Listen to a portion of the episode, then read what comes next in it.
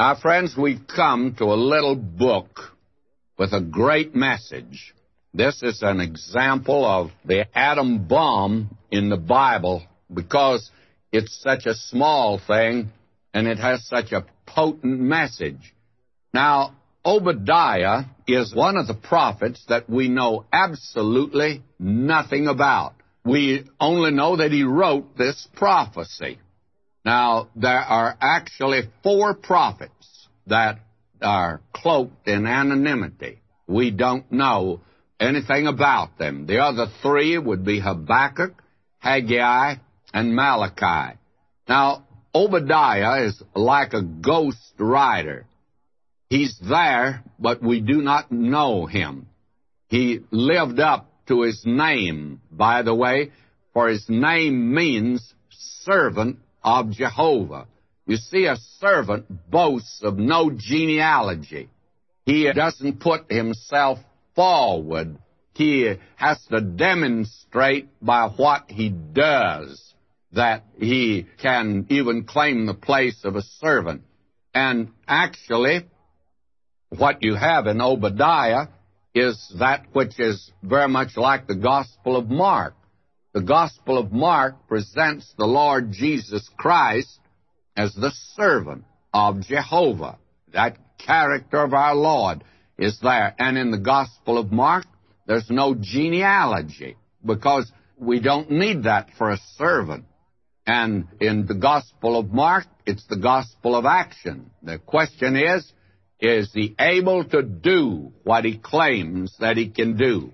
And so Obadiah is just a prophet who wrote one of the great prophecies of the Scripture. Now, the great difficulty with Obadiah has always been where to date it. Where does it fit in to the history of the nation Israel? And very candidly, there's a great deal of difficulty at this particular point. There are some who give the date as early as eight hundred eighty-seven B C, and that would fix the time during the reign of the bloody Athaliah. You find that record over in Second Kings, the eighth chapter, verses sixteen through twenty-six, which we'll not turn to. Doctor Pusey has placed it during the reign of Jehoshaphat. You find that in Second Chronicles seventeen seven. And by the way, he also made this statement concerning Obadiah. God is will that his name alone and his brief prophecy should be known to the world. Now, actually, his name was as common in that day as the name John is today. And because you find it mentioned in Second Chronicles seventeen seven would not mean that That Obadiah is the one we have here. And Canon Farah, he gave the date as five hundred eighty-seven B C, and Doctor Moorhead concurred in this as he suggested that Obadiah was probably a contemporary with Jeremiah. And the whole question seems to hinge on verse eleven. And verse eleven reads like this, "In the day that thou stoodest on the other side, in the day that the strangers carried away captive, his forces and foreigners entered into his gates, cast lots upon Jerusalem, even thou wast as one of them." That would mean here that either this is historical or prophetic. And the natural interpretation, of course, is to accept the historical one, and that would give us the late date. Most likely, it was written subsequent to the Babylonian captivity.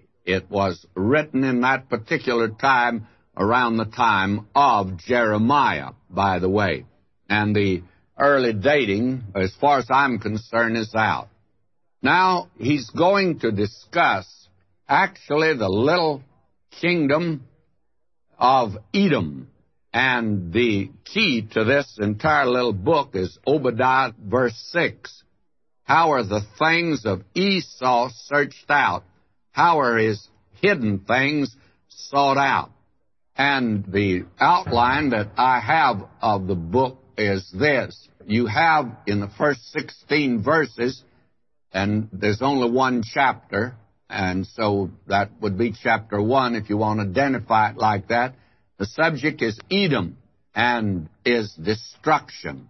And you have the charge against Edom, the crime of Edom, and the catastrophe that came to Edom. And then you have in verses seventeen to twenty-one, Israel, and that's restoration. Condition of Israel, verse seventeen, calling of Israel, verse eighteen, and consummation of all things in verses nineteen through twenty-one. Now, that gives you very briefly an outline of this book. Now, this opens with the vision of Obadiah, and I should read the entire first verse. The vision of Obadiah.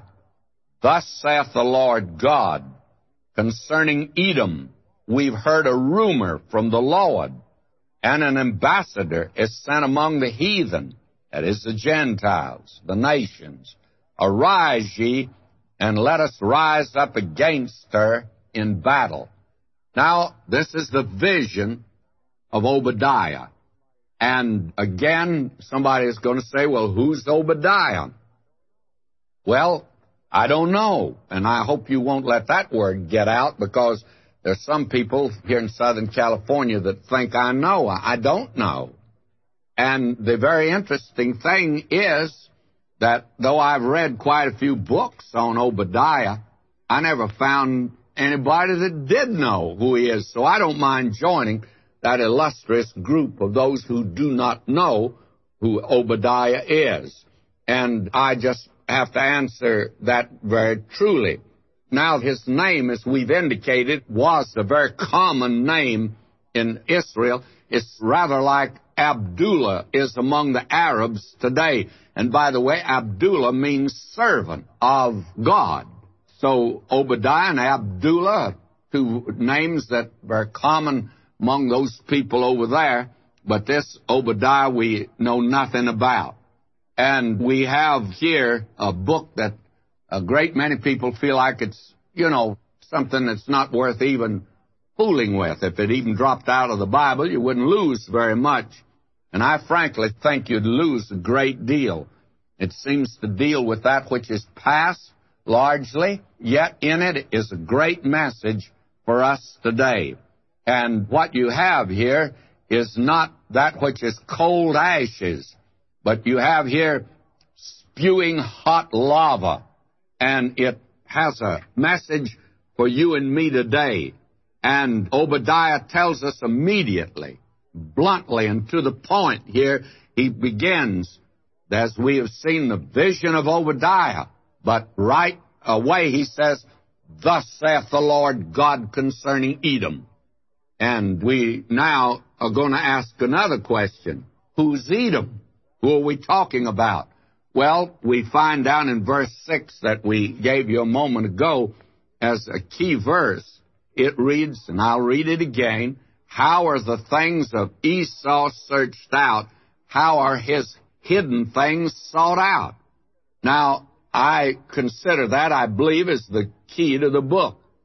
And if we're going to find out now about Edom, we're going to have to go back and look at Esau. Who is Esau? Because we're told something very interesting back in the book of Genesis. In the thirty-sixth chapter, verse one, it says, now these are the generations of Esau. Who is Edom? And so the little nation of Edom came from Esau, just as the nation Israel came from Jacob. And now notice another statement here in Genesis thirty-six, now verse eight and verse nine. Thus dwelt Esau in Mount Seir. Esau is Edom. Now again, and these are the generations of Esau, the father of the Edomites in Mount Seir. And I'm of the opinion that when Moses wrote that, He did not know that the Spirit of God was having him emphasize that for a purpose. Because when we come to Obadiah now and also to Malachi, we want to know who Edom is. Well, Esau is Edom. The nation Edom came from Esau. Edom is Esau. The Edomites were those who were descended from Esau. And now the story of Esau and Jacob is something that's before us also, and it's quite interesting. They were twin brothers, sons of Isaac and Rebecca. They were not identical twins. Actually, they were opposites. And you go back to the twenty-fifth chapter of Genesis now, and let me just reach in and lift out a few verses there. Verses twenty-two and twenty-three. It says, "And the children struggle together within her." In other words, what we have here is that Rebecca is going to give birth to twins. Now listen, I'm reading. "If it be so, why am I thus? And she went to inquire of the Lord. The Lord said unto her, Two nations are in thy womb, and two manner of people shall be born of thee. And the one people shall be stronger than the other people, and the elder shall serve the younger." Now, these two individuals, one struggling against the other. That, first of all, was something that took place in actual life. We find that these two boys, twins, one of them was an outdoor boy, outgoing fella. That was Esau, a hunter.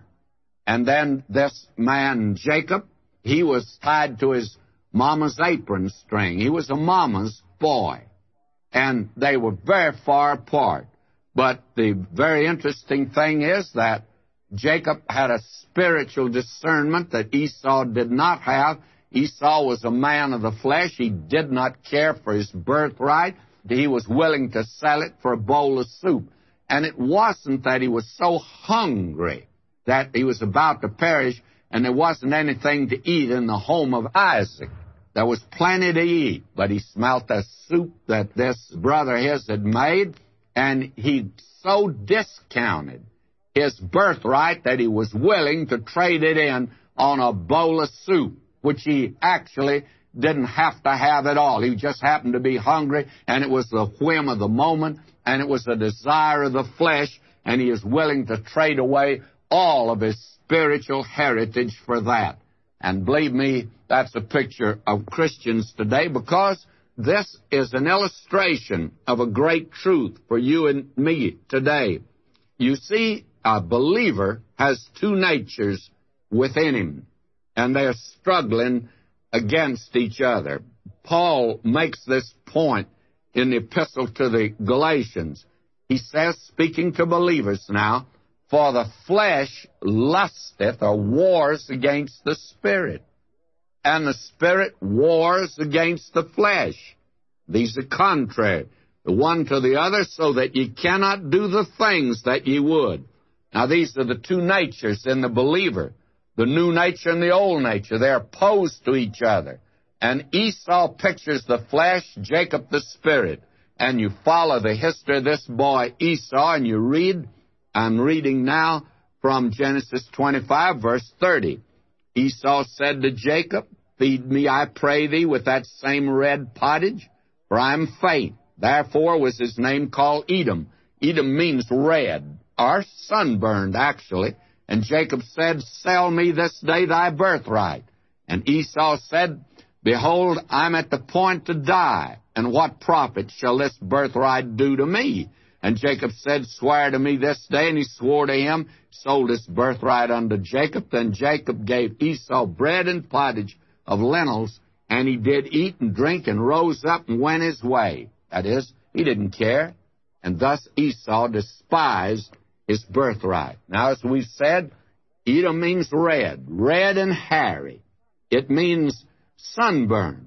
And a sunburn occurs when the skin is able to absorb all the rays of the light except the rays that make it red.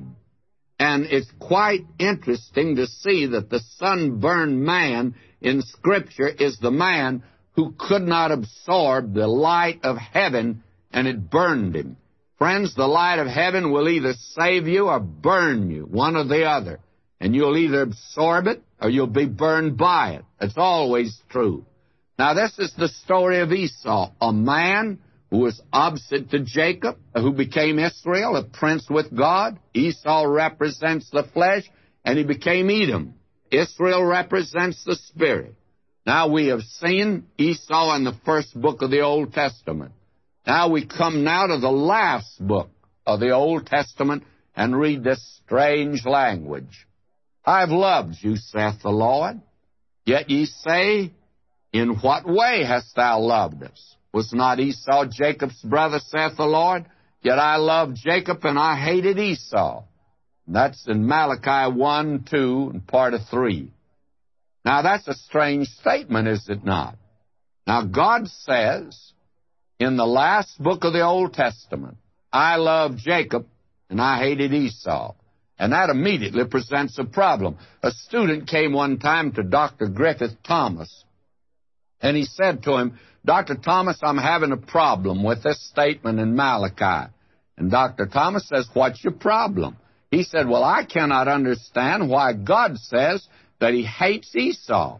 Doctor Thomas replied to the young man, he says, young man, I'm having a problem with that verse too, but my problem is different from yours.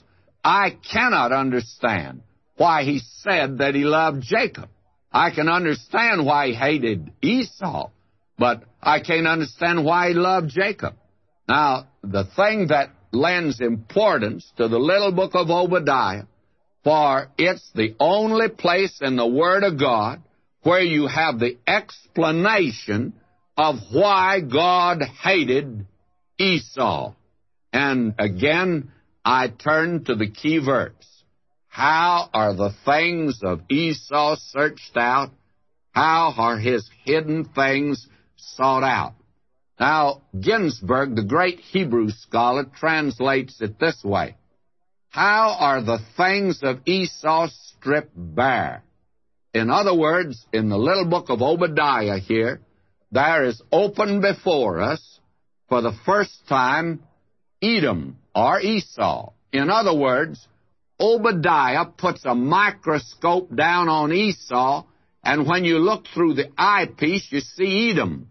Not only did Obadiah focus the microscope on him, but Obadiah's God's microscope.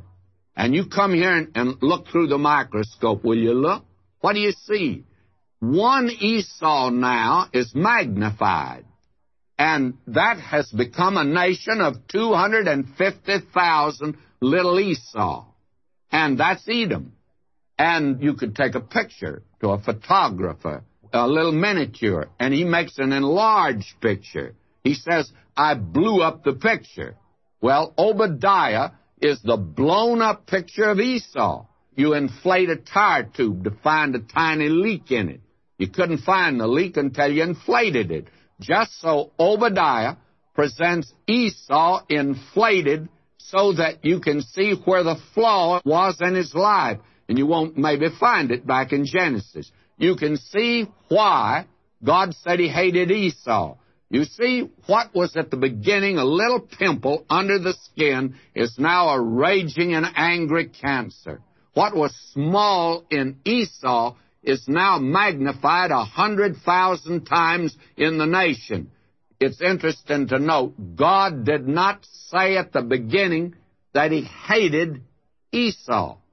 He had to wait until he became a nation, and he could reveal the thing that caused him to hate Esau. Now, one thing we need to get firmly fixed in our mind. God did not say that when the boys were born. He did not say that when they became men, and both of them really very miserably failed. One, Esau, despised his birthright, and Jacob, down underneath that crust of cleverness and crookedness, there was that desire for the things of God. and he went about getting the birthright in the wrong way, that which God had vouchsafed to him and actually gave to him in a right way, and before he could become not Jacob but Israel, why, God had to break him, and God broke his leg in order to get him, and the man limped the rest of his life. And you find him way down in Egypt, dying, leaning on that staff that he had leaned on so many years because of the fact that God finally got that man and brought him to himself. Now, God never said that he hated Esau, nor did he say he loved Jacob. But you come now to the last book in the Old Testament, and one is a nation, a nation of several million people, and the other likewise was a nation. And you see now Israel has been mightily used of God down through the centuries up to this point. There has come in their history a man like Moses, Joshua, and Samuel, and David, and Hezekiah, and then Nehemiah and Ezra, and on down the line. But Esau, the nation that came from him, became a godless nation and turned their backs upon God. But what was it that caused God to hate him and to hate the nation? Now, when you put something under the microscope, it's enlarged. And instead of having one man, you have a nation now, and Esau has been enlarged into a great nation. And you begin to see the defect. You begin to see that thing that is the real problem. I know that when I had cancer, they took some of the infected part and they put it under the microscope. And you couldn't see it just looking at it, but putting it under the microscope, they told me what they could see. Well, we have here now a look at this man, Esau, and Esau is Edom. That was repeated about three times back in the book of Genesis. Now we are looking at Edom, but we see Esau, and we see this great nation. Now, what was the sin? Well, let me read now verse two. He says, "Behold, I have made thee small among the nations. Thou art greatly despised." Now, this great people, because they were a great people, as we are going to see in just a few moments, but they now have been brought down, are going to be brought down. This, I think, is a prophecy that looks to the future, and where we stand today, it's been fulfilled. Now, I want to look at that. What was it? Well, I read verse three now. "The pride of thine heart hath deceived thee, thou that dwellest in the clefts of the rock, whose habitation is high, that saith in his heart, Who shall bring me down to the ground?" Now, what was it that God said here that he hated them for? Well, it was pride. Now, I'm sure that the minute that I say that, that it's taken the wind out of the sails of many listeners. And they're going to say, "Is that all? Why, may I say that I don't quite understand that. Pride is bad, but it's not that bad, is it?" Well, let me show you how we have things all out of proportion today. Suppose I told you that there was a certain Christian that I knew that was drinking very heavy, and I would like to ask your advice of what the church should do with him that he belongs to. Now, I'm sure that many of you would say he ought to be put out of the membership of the church. And if you said that, I would agree with you. Now, suppose I'd say to you that an officer of a certain church was caught the other night in a supermarket by the police, and he was breaking into the safe. He's a thief. And I say to you, what do you think the church that he belongs to ought to do with him? You'd say, well, I'm sure that he ought to be put out of the church. He ought to be disciplined. And if you said that, I'd agree with you on that. Now, suppose, though, that I told you that I knew a member of a certain church, and he was filled with pride, one of the proudest persons that I'd ever met. And I'd ask you, what do you think the church ought to do with him? Now, I dare say that none of you would suggest that he'd be put out of the church. I think many of you that have a very tender heart, many of you do, would say, well, I think maybe the pastor ought to talk to him, or somebody ought to talk with him about that, that it's wrong to have pride, but that it's not such a bad sin after all, and it's one that doesn't show at least. It's not like getting drunk. It's not like stealing. It's not like lying. Would I surprise you if I told you that in the sight of God, that pride is a lot worse sin than getting drunk? And the Bible has a great deal to say about drunkenness. And I have been giving in the past few weeks a great deal in that particular field, not only of the condition today, but that which brought down the nation Israel. God said that because of their drunkenness, that's the thing that brought Babylon down. It destroyed Alexander the Great. It brought Rome down and all of the great nations. It'll bring our nation down. But may I say to you that in God's sight, pride is worse than that. Now this, by the way, is one that gets right down where we live today. And it's very important because this is right where the bat hits the ball, friends. This is where the plane of your life and my life touches down on the runway of the life of God today. And we are given here a right perspective. I want to say to you that pride is the sin of sins. It's one of the worst sins of all. It's something that the Scripture condemns above everything. Now, let me give you some Scripture for this. God says that He hates pride. And if that's the thing that Edom's eaten up with, God can say, Esau have I hated because of that of pride. I don't say it's an unpardonable sin, but I'd say that if there's anything is unpardonable, that would be it. Notice what the writer of the Proverbs says in the sixth chapter of Proverbs, verse sixteen. It says, these six things doth the Lord hate, yea, seven are an abomination unto him. Number one, a proud look.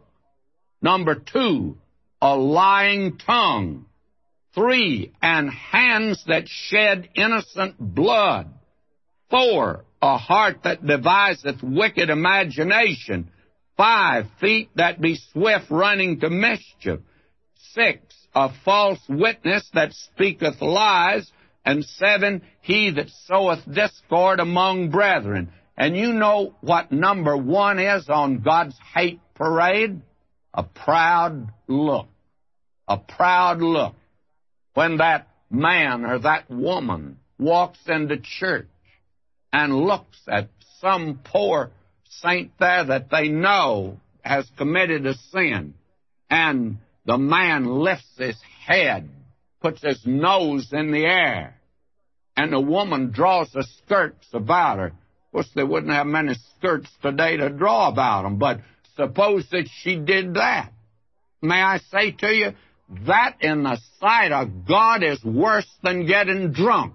And that's not condoning drunkenness. That's saying that drunkenness is bad, but here's something that's lots worse than that. And that's not all that God says. God says he resists the proud, but he always is on the side of the humble. God hates a proud look, as we've seen.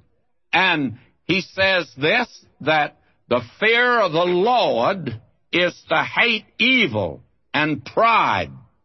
And John tells us that pride of life is not of the Father. Where does it come from? If there's anything that comes from the devil, that is it. And today, a great many of the saints have pride of race, pride of face, and pride of grace. They're even proud. They've been saved by grace.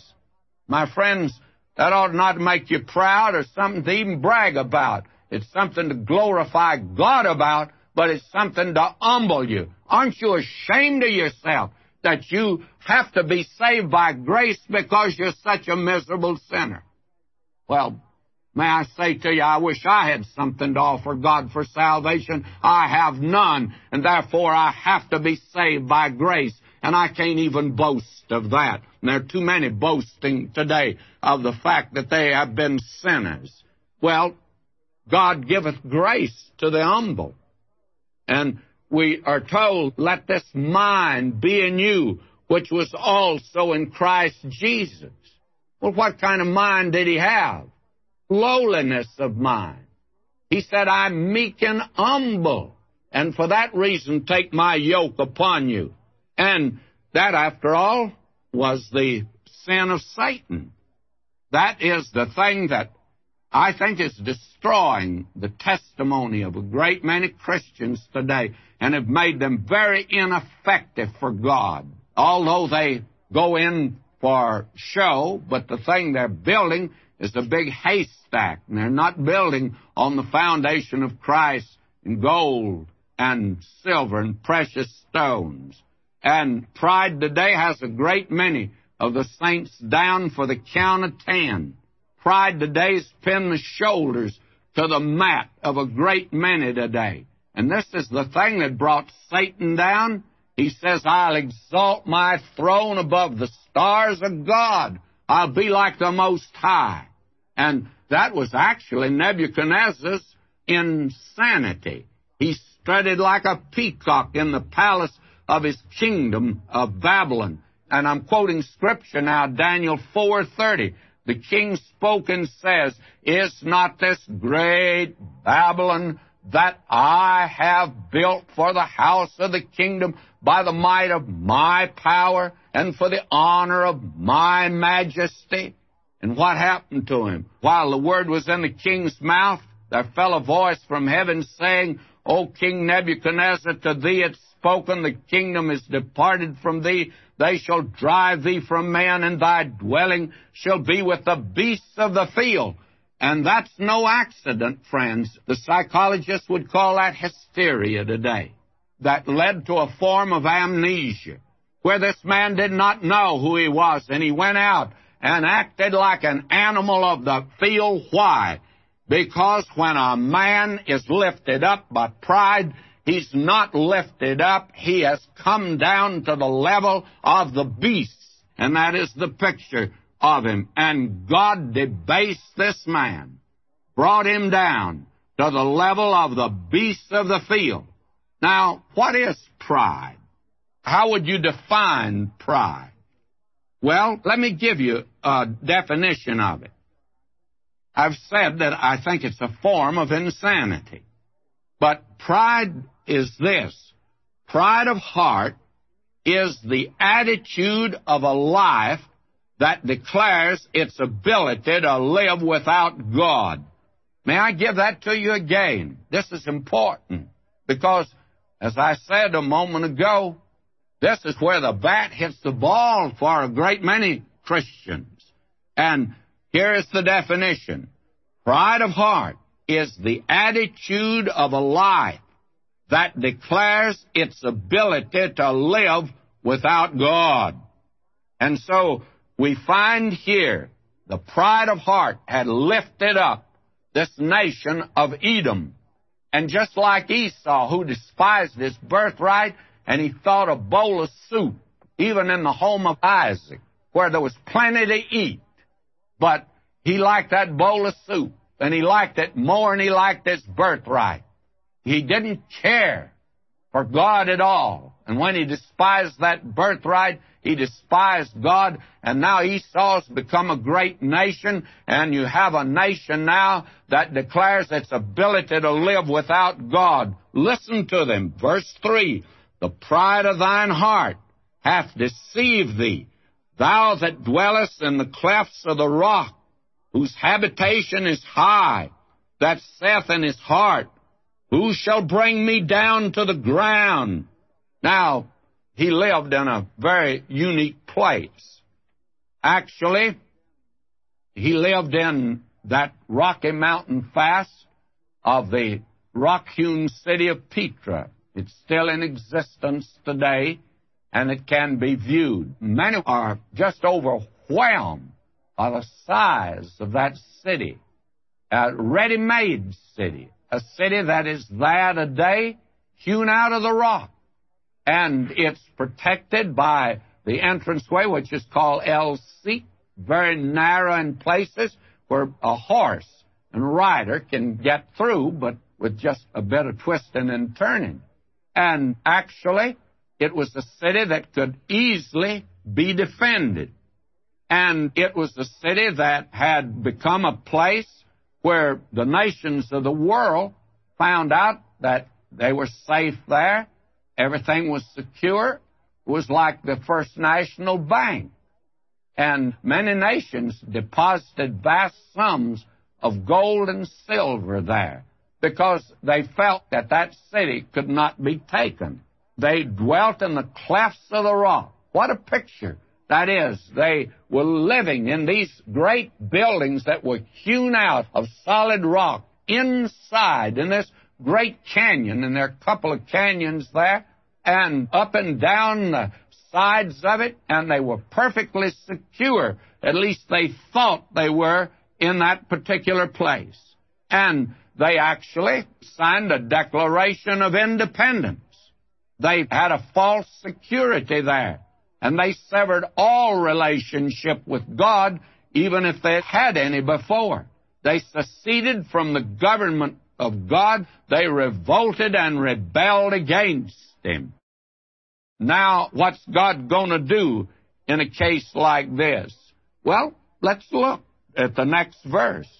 In verse four, God says now, though thou exalt thyself as the eagle, and though thou set thy nest among the stars, thence will I bring thee down, saith the Lord.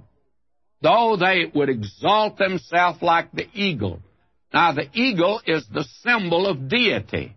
They were going to overthrow God, as Satan attempted to do, and they were going to become deity. They were going to handle the business that God is supposed to handle. How many people today are attempting to run their lives as if they were God? They don't need God. They live without Him. And the interesting thing is that the way God has made all of us, He hasn't put a steering wheel on any of us. And you know why? Because He wants to guide our lives. He wants us to come to Him for salvation first. Then He wants to take charge of our lives. And when you and I run it, we're in the place of God. We're in the driver's seat. We're the one that's the captain of our own little ship and our own plane, and we're going through the water and through the air just to suit ourselves. May I say to you, that is pride. And anyone that reaches that position is committing a sin if they continue in it that is fatal, because it means they go into a lost eternity. Now, take a good look. Will you come now and look down in the microscope again? Edom now is the incarnation of Esau. And there stands Esau. What do you see now? You see a human animal. And here is animalism in the raw. and the terrifying ugliness of it all. Now, the doctrine of evolution is taught as a fact of science today. I consider it the greatest delusion of the twentieth century. And I think that there are many outstanding men that are beginning to get away from it. It's accepted by the average man as truth. And there are strong and, I think, intelligent objections by reliable scientists. Unfortunately, they are largely ignored. And I'm sure that there are many people saying to me, well, I thought we descended from animals.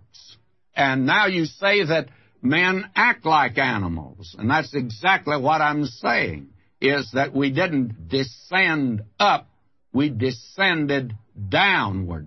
There's been no ascension, there's been a descension. May I repeat again, the teaching of evolution is a fact of science. I think it's the greatest delusion of the twentieth century. And I believe we'll come out of the fog and move to another, that is, the unbeliever will move to another explanation for the origin of things. And actually, evolution does not give the origin of things at all.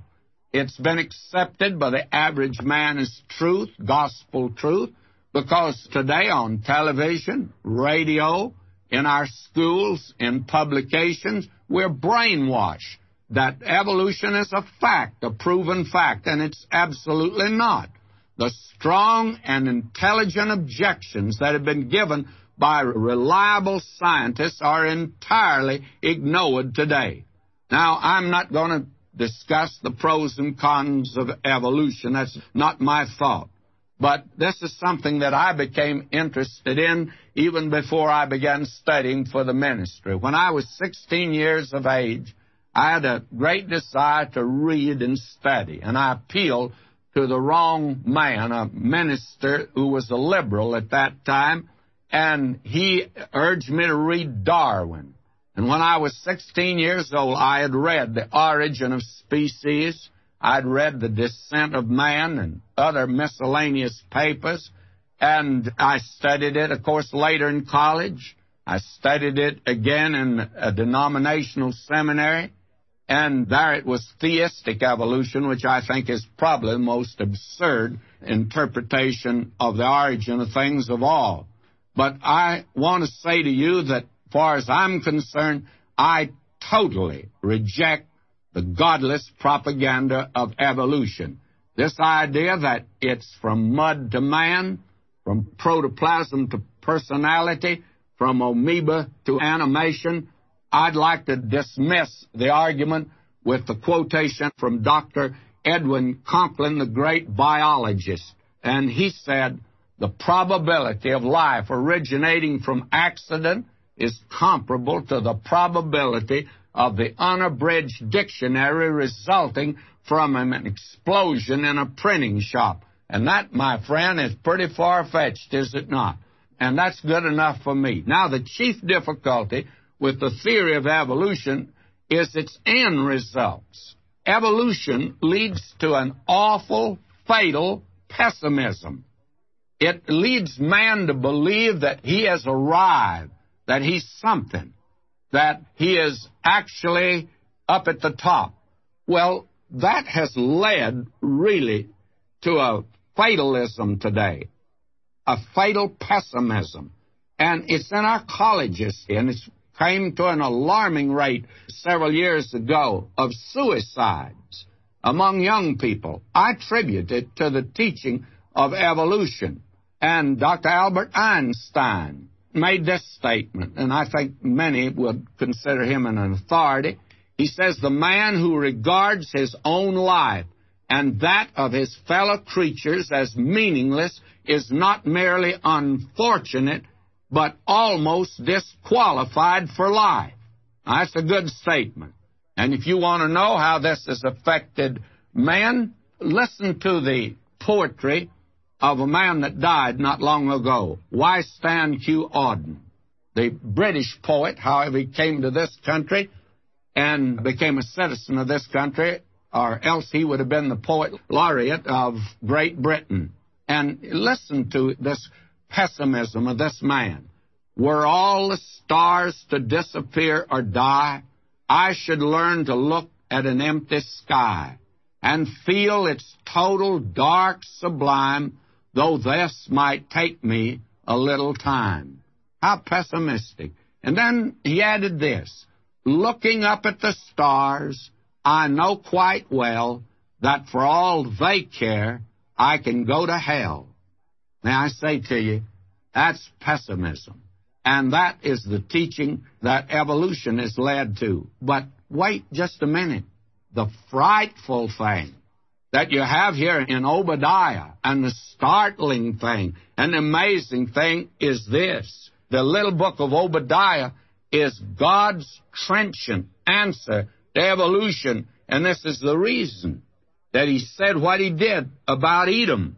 Now, let me illustrate this.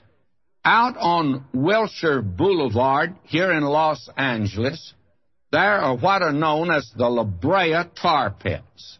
And they built a museum, which is, I understand, a great museum. I haven't been there. But it's a tourist attraction in Southern California, to go to the La Brea Tar Pits and then to go to this museum. Now, I went there when it was just a small museum when I came out here first time as a tourist. And they showed us how man lived.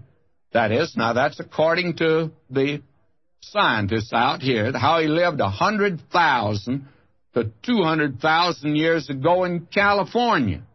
And they show him, and he lived like an animal because he looked like an animal according to the picture that they have of him. And by the way, they didn't get a photograph. The fella turned around before they got the picture, and they don't have the photograph, but they drew on their imagination. Now, God has something to say to us today. Will you hear me carefully? Why go back a hundred thousand years? Go ahead and ride out Wilshire Boulevard right now at this moment.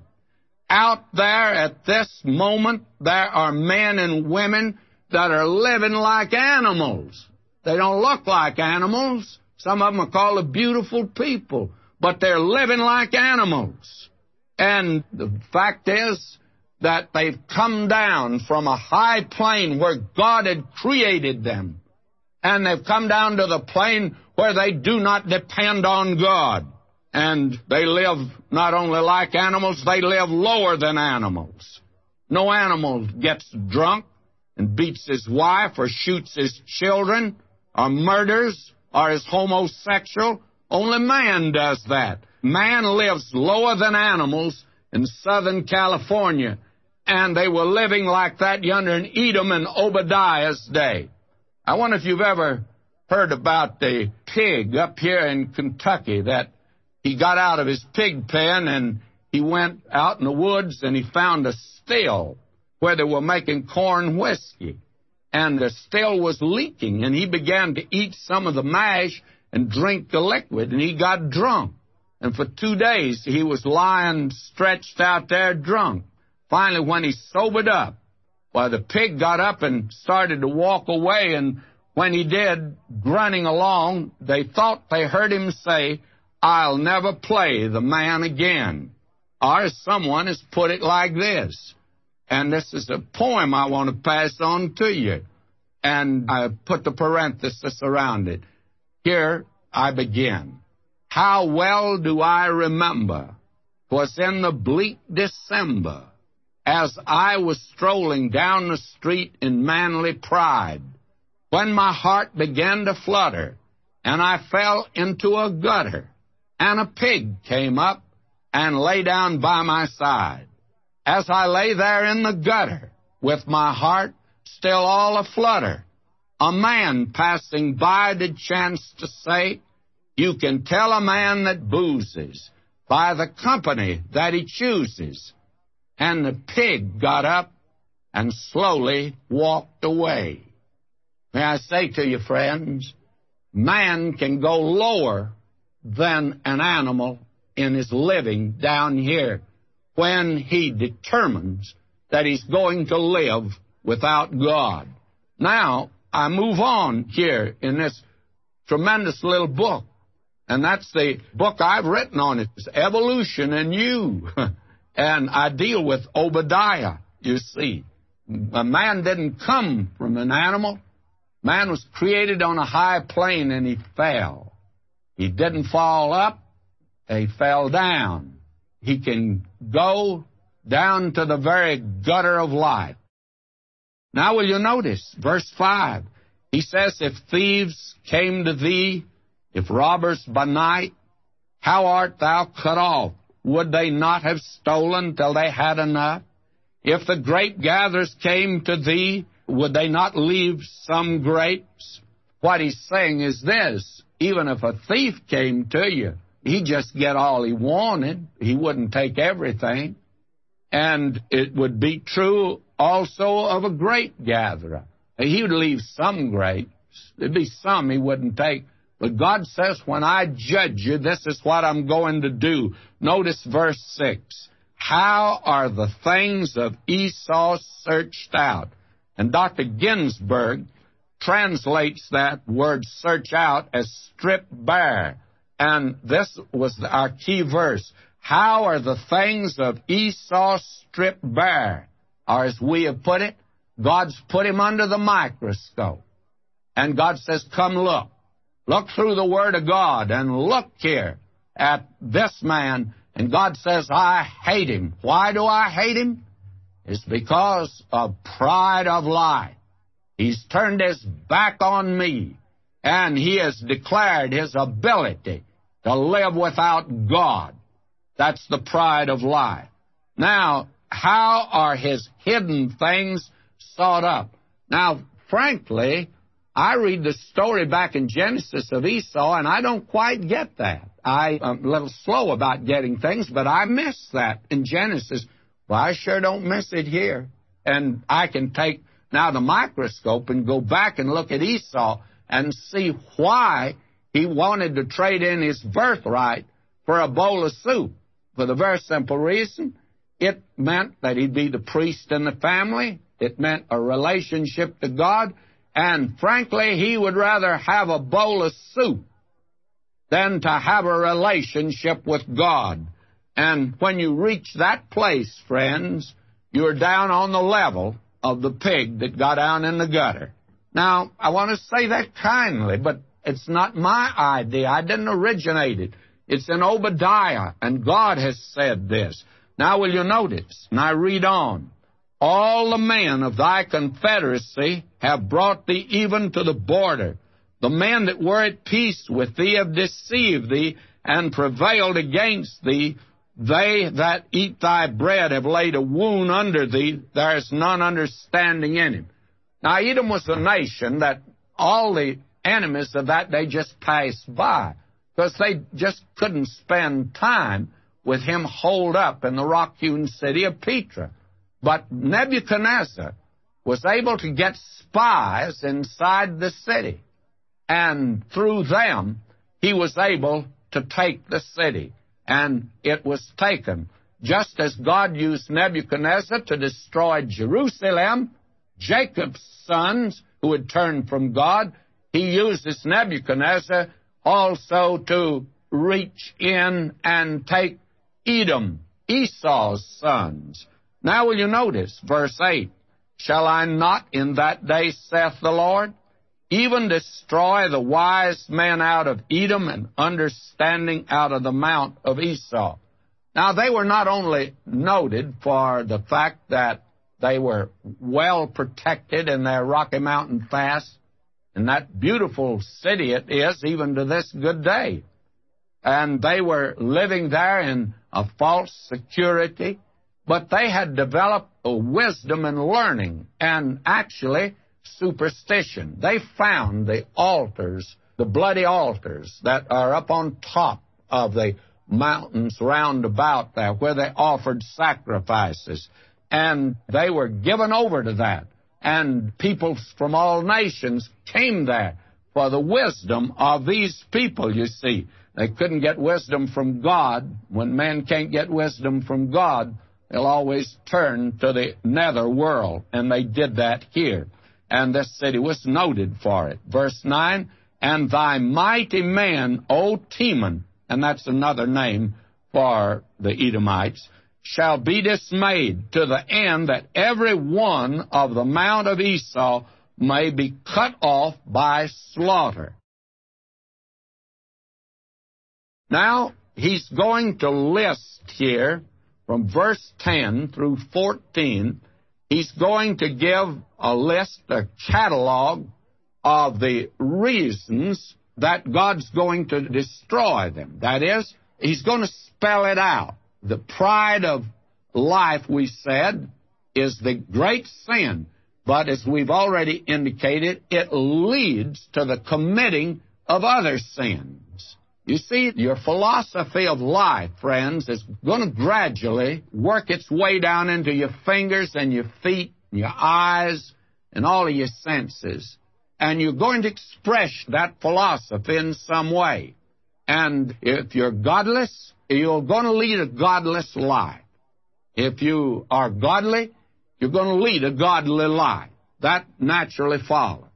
Now, God mentions here, actually, five different reasons of why he judges them. They committed certain acts, and five acts are mentioned here, and he spells it out. But God was to punish them, and he was to punish them in two different ways. He was to send them into captivity, just as he did the nation Israel. But with this exception, that the nation Israel would return and be a people as they are today. But there would come a time when the Edomites would cease being a nation, and they would never become a nation again. Never again. Now, somebody's going to raise the question, do you think that they are any Edomites around today? No, they're not around today.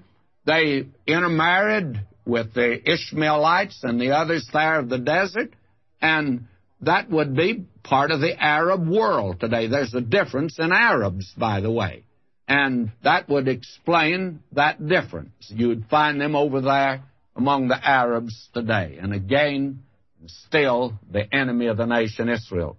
Now, Obadiah is a prophecy that answers a very important question. Why did God say at the last book of the Old Testament that Esau have I hated and Jacob have I loved? Now, he never said that in Genesis. He waited until both became a nation. And you find that now God puts Esau under the microscope, and he's a great nation. And the overweening sin of this nation was the pride of thine heart hath deceived thee. Now, I'm sure that gave folk quite a letdown, because a great many people, they just don't consider pride as being a great sin. And we made a contrast between murder and lying and stealing. And a great many people would say, well, the proud man, it's bad that he's proud, but that's not as bad as being a murderer. God says it's worse than being a murderer. It's worse than being an alcoholic, to be a man lifted up by pride. And God says he hates a proud heart. He's made that very clear in the Word of God. God gives grace to the humble, but the proud, he can do nothing with them at all.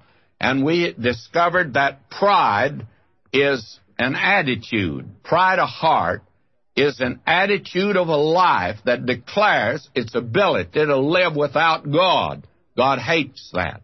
This is his universe, and he is to be worshiped. He is to be praised. He is to be recognized. And when a man, a little creature down here, no bigger than a little bug in God's great vast universe, when that little creature lifts himself up in pride, God says he hates it. Now, God loves you, but God hates your pride. And if you are eaten up with it, may I say to you, there's nothing God can do with you at all. Now, the question arises, it's an attitude. A man can be proud and maybe not reveal it. However, I do think that this is one sin of the life that you can't conceal. There are certain things you can conceal. You can conceal hatred. You can conceal lust. But you cannot conceal pride very long. It's going to break out like a running cancer because of the fact that it is such a tremendous driving force in man. Now, the attitude of the life will lead to action of the life. Now, the thing that Obadiah does, he now gives a catalog of the actions that are derived from the pride of the heart. And these are the terrible sins that come from that. Now, you must remember that Esau and Jacob were brothers. They were twin brothers. They were not identical twins. They were actually opposite twins. But they were twins, and they grew up in the same family, same father and mother. And there was a struggle from the very beginning. There was a hatred and a bitterness that was never healed, and was never healed when they became two great nations.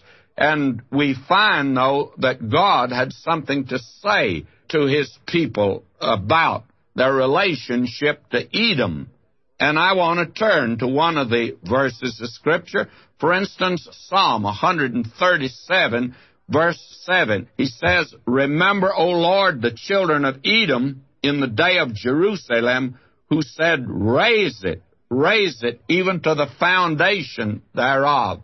And Edom, instead of befriending Israel in their dark hour when the Babylonians destroyed their nation, why, they stood on the sidelines. In fact, they became the cheering section and urged them on. But when you go way back in their history to Deuteronomy twenty-three, verse seven, and I'd like to read this to you because this is very interesting. God said to them at the beginning, when they came into that land, "Thou shalt not abhor an Edomite, for he's thy brother. Thou shalt not abhor an Egyptian, because thou wast a sojourner in his land." But the tie with the Edomite was greater. He's your brother, the blood brother. And because of that, God says that you're not to hate him. And yet we see that Edom manifested that bitterness and hatred throughout the entire length and extent of the nation. And they were a proud people in the rock-hewn city of Petra, that city that was in that Rocky Mountain stronghold, that fortress that could not be taken. And they thought they could not be destroyed. And they were guilty now of certain things. And there are five specifics, five specific actions that are mentioned here that are derived from pride, an attitude of the life, to live without God. Number one is in verse ten, and I want us to look at these now. The first one is violence. Will you notice it? "For thy violence against thy brother Jacob, shame shall cover thee, and thou shalt be cut off forever." And actually, two things were to happen to them. They were to go into captivity. Finally, Babylon was able to take the city and did take them captive. And the second thing, they were to be utterly destroyed so that they would not be a nation. And I think it's quite interesting that you don't hear of the Edomites today, but you hear a great deal of the Israelites. They have become a nation. Now, here is an example of a nation that has attempted to live without God. And the first thing that they are guilty of is violence. "For thy violence against thy brother Jacob, shame shall cover thee, and thou shalt be cut off forever." And they were a violent people, a warlike people, and they came in that direction. we have learned the hard way in this country that very little can be settled by war and violence. Never really settles questions at all. Violence is not God's method. You may be sure of that. Now, that is number one. Now, number two, the thing that they did, they joined the enemy. Verse eleven, in the day that thou stoodest on the other side, in the day that the strangers carried away captive his forces, and foreigners entered into his gates and cast lots upon Jerusalem, even thou wast as one of them. In other words, you find that they've joined the enemy, and they've gone over to the other side. This is the awful, terrible thing that they were guilty of. Now, the third thing is in verse twelve. But thou shouldst not have looked on the day of thy brother, in the day that he became a stranger. Neither shouldst thou have rejoiced over the children of Judah in the day of their destruction. Neither shouldst thou have spoken proudly in the day of distress. Now they rejoice over the calamity that has come to Judah.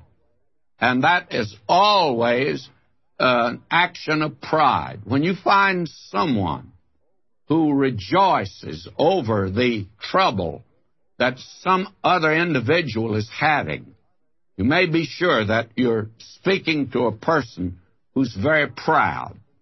And pride is something God says he hates. What a revelation this is. Now, I want to cover all of these and then come back and look at this. Number four, in verse thirteen, is they were not only joined up with the enemy, but they're guilty of looting and plundering and pillaging. After the enemy has taken Israel away, they absolutely move in and loot. Now, will you notice this? Thou shouldst not have entered into the gate of my people in the day of their calamity. Yea, thou shouldst not have looked on their affliction in the day of their calamity, nor have laid hands on their substance in the day of their calamity. Now, pride will lead a man to do some terrible things. One of the things is stealing. One of the things is dishonesty in business.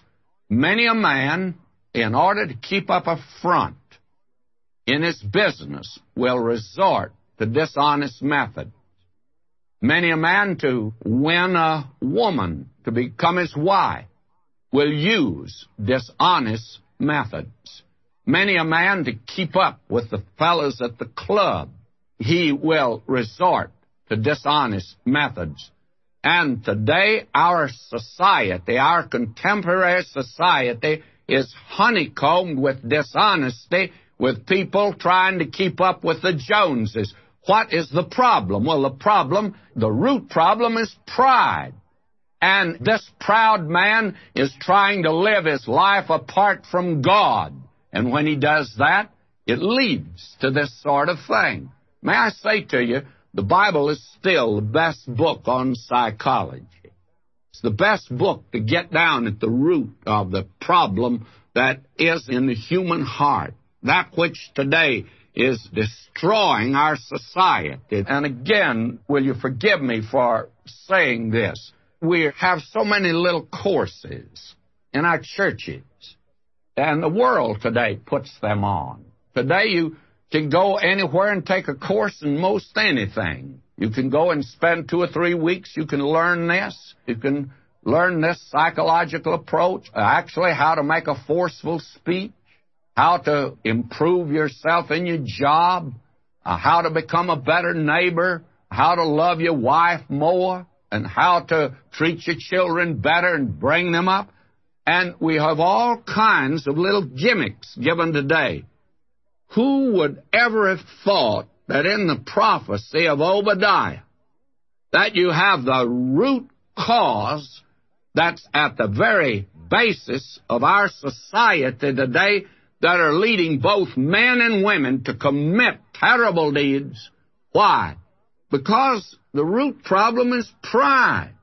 They're trying to live without God today and attempting to live without God. It leads them into dishonest actions. It leads them to get with the wrong crowd. It'll lead them to do these things that they should not be doing and that will bring their destruction. In fact, these actions are self-destructive. Now, notice the fifth one here. Neither, and that's verse fourteen, neither shouldst thou have stood in the crossway to cut off those of his that did escape. Neither shouldst thou have delivered up those of his that did remain in the day of distress. Now, to me, this is the lowest thing that they did. This is the worst thing that they committed. This is where they reveal they're no more than an animal, and that it is the survival of the fittest, by the way. And it's the revelation of the bloody tooth. What is it? They became a traitor. They betrayed their brother. They stood at the crossroads. And when Nebuchadnezzar came, destroyed Jerusalem, and we know that Israel began to scatter, and the Babylonians would chase them. And the Edomites, naturally living down in a country where people could hide, many of the Israelites went down there. And the Edomite says, he's right over yonder in that cave. Oh, did I see a group come by here of Israelites fleeing? Yes. They went right through that canyon there, and I think you'll find them holed up in that canyon. They betrayed their brother. May I say to you, this is the lowest that they came to. This is the case of dog eat dog. And this is something that a businessman right here in Los Angeles said this to me. He says, business today is dog eat dog. We've come to that. Living without God today, proud, and want to make a name for ourselves, want to make money, want to be a success. What's back of that? Pride. What is pride? That's that attitude of the life to live without God. And it leads man to betray other man. How many men in business today will betray another man in order to get his job? How many will pretend to be a friend when at the time he's an enemy? How many in government today, and believe me, we've had enough of that, that will betray. And I want to tell you that it's sickening when we look at our society today. And friends, I hate to say it, but it's in the church. I happen to know this.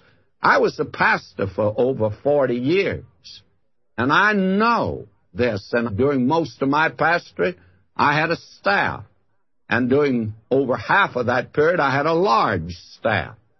And during that period, I had some very wonderful men, faithful men, men I could depend on, men I could rest on. But I learned this. I learned it to my sorrow, and it took me a long time to learn it, that when I had a member of the staff who was a proud young man, he would bear watching, because a proud young man that's trying to get on in the world, he's willing to go up the ladder of success even if he has to step on the fingers of those that are below him. And I've seen that happen on several occasions. You remember Shakespeare put it like this. Shakespeare had Julius Caesar say it. I don't think Julius Caesar ever thought of it. He may have, but Shakespeare thought of it. He has Julius Caesar say, I don't like this man. He is lean and hungry looking. And he says, I want men that are fat around me. Well, I don't think he's talking so much about being fat physically or being skinny physically. I think he's talking about that lean, hungry look of the proud man who wants to get on in the world. Now, this is not honest ambition. This is an ambition of a godless man living without God, not depending on God, and he's going to do it by himself. And in doing it by himself, he's willing to use any method, because the end justifies the means. That's the way that he's living, and I've seen that in my ministry. The head of the Church of England was speaking to the bishops many years ago, and he made this statement, and it has a double meaning. He says, every bishop has a crook on his staff. What he primarily was talking about, the staff of a shepherd, and that he is to use that crook in correction of the sheep. But he also had another meaning, that each one of these bishops had a staff, and he could be sure of one thing, that even the church, there'd be a crook in there somewhere. There would be a disloyal follower, one that would put a knife in your back. And I found that true. I found out that even among young ministers, that every now and then I'd get one, and he'd be willing, in order that he might advance, he'd be willing to even put a knife in my back. And though you'd brought him in and tried to help him, he'd be willing to put a knife in your back. Do you see now why God says he hates pride? It leads men really to act like animals. The horrible truth is that when a man attempts to live without God, he's lower than the animals. Therefore, Obadiah is God's devastating answer to evolution. What consummate conceit of a man who is living apart from God to think that he's evolved from an animal when he's living like an animal. And there are multiplied numbers of people who live like animals in our day. They go around with the conceited boast, I have come from an animal. I'm evolved. And look at me today. God says, in effect, where have you been? Where really do you think you've come from? I created you in my image, and you fell. You fell so low that you're below the animal world. May I say, God says, I hate that. And I don't apologize for God, because he never asked me to apologize for him at all. Now, if you want to see the final issue of Edom and Israel, you'll have to come to the time of Christ. And you remember Herod? Herod was what? An Edomite. He was in the line of Esau. And you remember that they brought the Lord Jesus word one day, said, Herod's looking for you to kill you. He said, go tell that fox. Fox? Yes. Go, go and tell that fox, behold, I cast out demons, and I do cures today and tomorrow, and the third day I shall be finished. May I say to you, the Lord Jesus said, I have nothing to do with him. And when he was finally brought before him, he wouldn't even open his mouth before Herod. And there they stand, Jesus and Herod, the final issue of Jacob and Esau. Why didn't our Lord speak to him? Because our Lord doesn't speak fox language. He doesn't talk like an animal. And therefore, you have the final issue today. This is the reason that God hates that thing that leads man away from God. Now we have come in this little book of Obadiah down to verse fifteen. There actually are not but twenty-one verses in the entire book, by the way. And that means that there are actually not very many verses at all in the book. It is, as we've indicated, the briefest book in the Old Testament. Now, we've seen that this is the judgment of Edom, destruction of the nation in the first sixteen verses here. And we saw in the first nine verses God's charge against Edom. The charge against Edom was pride of heart, an attitude of life that declared its ability to live without God. And God says he hates that. Then the crime of Edom in verses ten to fourteen, because an attitude of life leads to actions. And you have a catalog of actions from verses ten through fourteen, and we looked at those last time. Now we come today first to see the catastrophe that came to Edom in verses 15 and sixteen. Now, will you note this, because this, I think, is a rather important section and just a little difficult. It says, "For the day of the Lord is upon all nations." Now, this looks forward to the day of the Lord. And again, this is, as we have attempted to show from the Word of God, is a technical expression that covers a period of time beginning with the Great Tribulation period. We are living today in the day of grace or the day of Christ.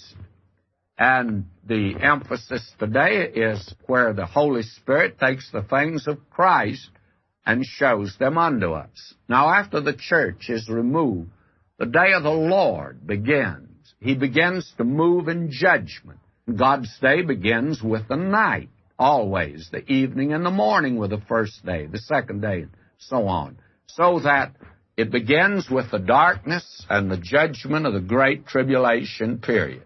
And then finally, the Son of Righteousness rises with healing in his wings. And that's the coming of the Lord Jesus to the earth to establish his kingdom here upon the earth.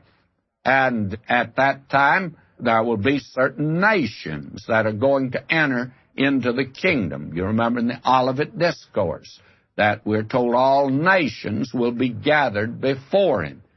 Now, very frankly, I want to say that it's not quite clear to me whether these ancient nations of the past that have long since disappeared, whether they will be raised for a judgment as a nation at that time, or will it be at the judgment of the great white throne.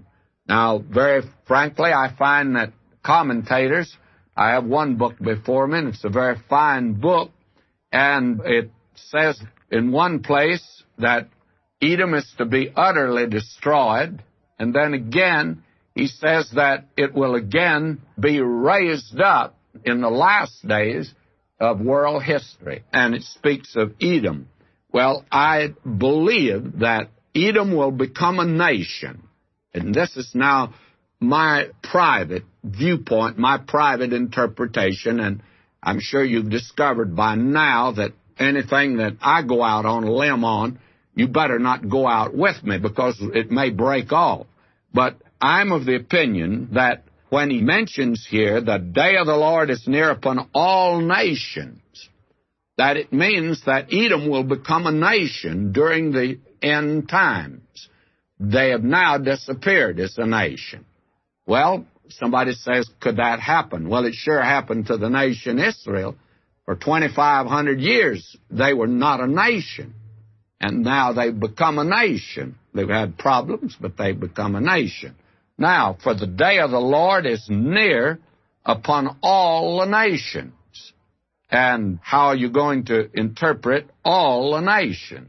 Well, I interpret it as meaning all the nations, and that the day of the Lord is the day that many of these ancient nations are going to come back into existence again. I think that is something that the Word of God, I believe, makes rather clear to us. And you see, a nation is responsible to God and the people of a nation. Now, many of you who've been with us from the beginning, you will recall that when we were in the book of Deuteronomy, in the twenty-first chapter there, God gave a very unusual law. He said that when a man has been found slain out on the highway, then you are to measure what city is closest to that slain man, and that city is responsible for the man. They are to take over the case, attempt to find out who did it. In other words, that city is responsible.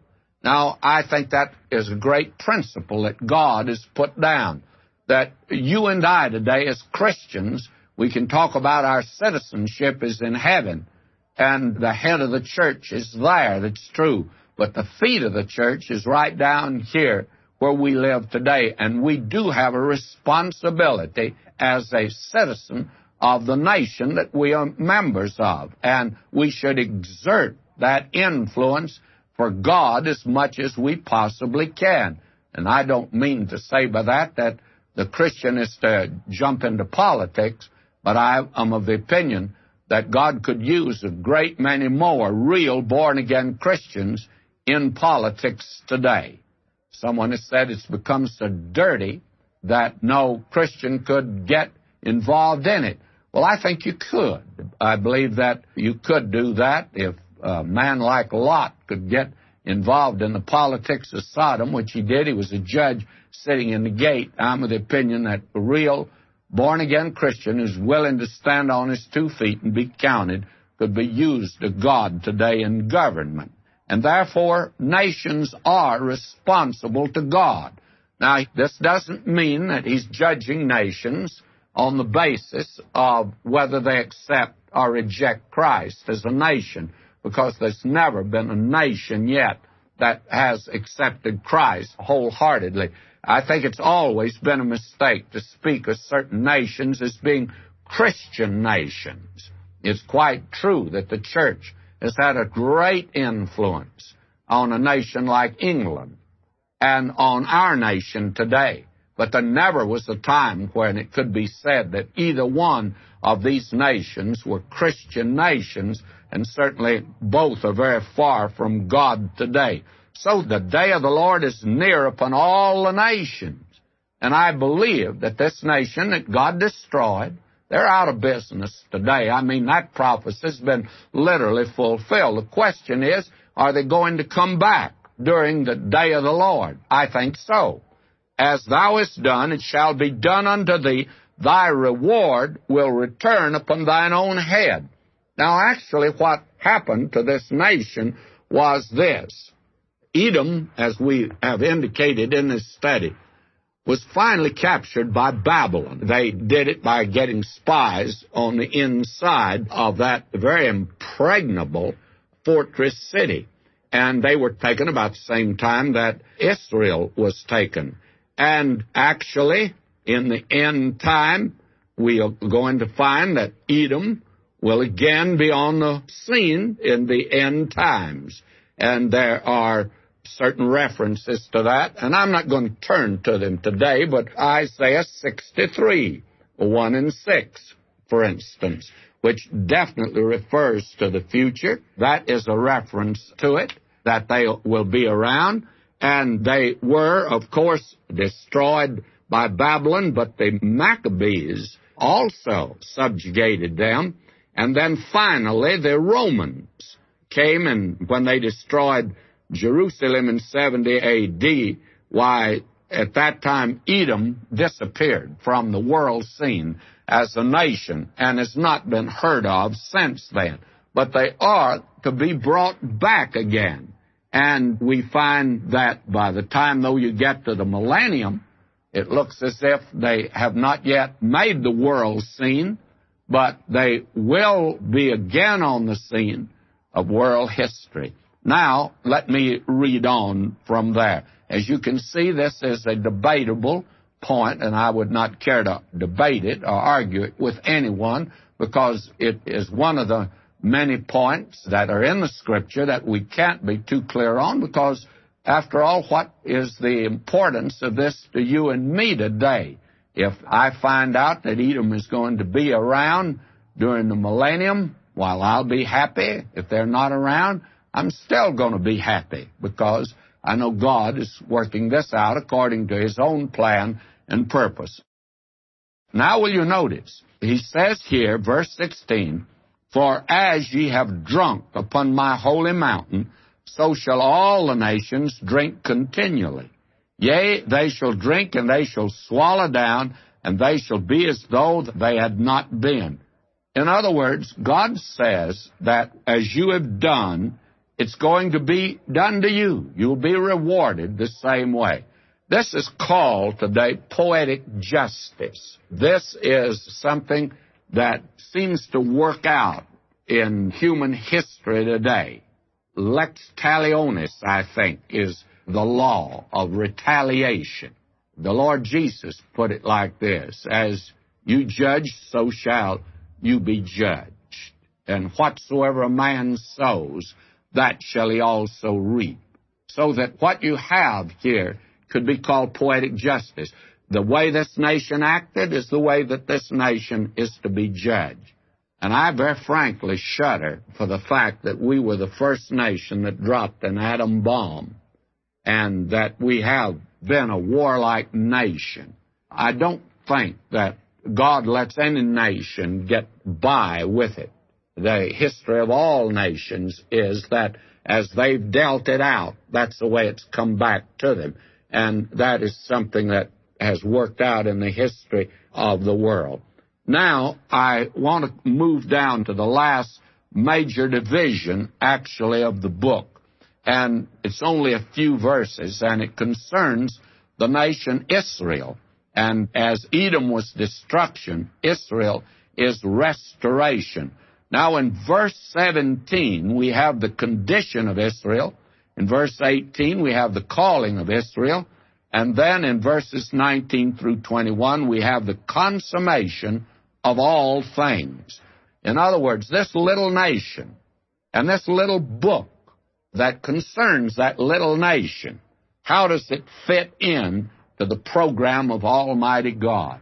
And everything fits into the program of Almighty God. Every individual, I don't care who you are today, the interesting thing is God thought of you, or you wouldn't be around, friends. You were in the mind of God. The great question is, are you going to get in step with Him? Are you going to move into eternity with Him or into eternity against Him? Because His plan and program will be carried out. Now, notice how this fits in here, and you have now the nation Israel brought before us and the role that they are to play in the future. Although God judged them, they were not to be destroyed as a nation. But upon Mount Zion shall be deliverance. In other words, salvation is to be offered there for the world. And that's where it's offered to you and me today. The Lord Jesus came and died on Golgotha for you and me today. Now He's coming back to this earth. And I take it that although His feet shall stand on the Mount of Olives, He'll be coming into Jerusalem again. And He will be, I think, ruling on top of Mount Zion. But upon Mount Zion shall be deliverance, and there shall be holiness. And there's no holiness there today. I've been on top of Mount Zion a half a dozen times, friend, and I never found any holiness there. They're burning candles all over the place there. They're just as far from God there as they are over in the Arab section, where the Arabs are in the old city. There's no holiness there. There shall be holiness when the Lord Jesus reigns, and the house of Jacob shall possess their possessions. And I like that expression. They are not possessing their possessions today. They are in the land, it's true. They have a nation, that's all true. They've returned to the land, but they haven't returned to God, and as a result, they do not possess their possessions. There's a lot of difference in having a possession and then possessing your possession. Now, verse eighteen, and here you have the calling of Israel. And the house of Jacob shall be a fire, and the house of Joseph a flame, and the house of Esau for stubble, and they shall kindle in them and devour them, and there shall not be any remaining of the house of Esau, for the Lord hath spoken it. Now, there will be an ultimate, final judgment of Esau. I take it that this is a kingdom that will not enter into the eternal kingdoms of this earth that will become the kingdoms of our Lord and Savior, Jesus Christ. What is it that keeps them from being there? Well, pride of heart, that attitude of a life that declares its ability to live without God. And friends, if that's your decision to live without God, that's what you're going to do, live without Him. Now, will you notice? Verse nineteen, and they of the Negev shall possess the mount of Esau, and they of the Shephelah, the Philistines, and they shall possess the fields of Ephraim, and the fields of Samaria, and Benjamin shall possess Gilead. Gilead is on the east bank of the Jordan River. And in other words, for the first time, they will occupy all the land that God vouchsafed to them. You see, he promised to Abraham a land that contains about three hundred thousand square miles. Even in their zenith, they only occupied thirty thousand square miles. Now, will you notice? And the captives of his host, of the children of Israel, shall possess that of the Canaanites, even unto Zarephath. And Zarephath is way up between Tyre and Sidon in Lebanon. And the captives of Jerusalem, which is in Sepharad, shall possess the cities of the Negev. And the Negev is the southern part, actually the Sinaitic Peninsula. And now I'm reading the last verse, and here you have the consummation of all things in this section, friends. And saviors, that is, deliverers, shall come up on Mount Zion to judge the mount of Esau, and the kingdom shall be the Lord's. In other words, God is moving forward today, undeviatingly, unhesitatingly, toward the accomplishment of His purpose, that is, of putting His king on Mount Zion. And He'll turn and turn and overturn, as He says, and He will do that until He comes whose right it is to rule. Now, today, the Lord Jesus Christ is the Savior of the world. He's not the king today, but He is the Savior. And men and women are walking through life with their heads down like animals. You see, only man looks up. Animals look down. There's only one who can lift them. Evolution has not lifted mankind one inch. Look at our world that has been schooled in this godless philosophy. The deadly poison of godless materialism and humanism will bring upon us the judgment of God. God says, though you be lifted up, little man, I'll bring you down. But the Lord Jesus said, if I be lifted up from the earth, I'll draw all men unto Him. May we look to Him today and be saved.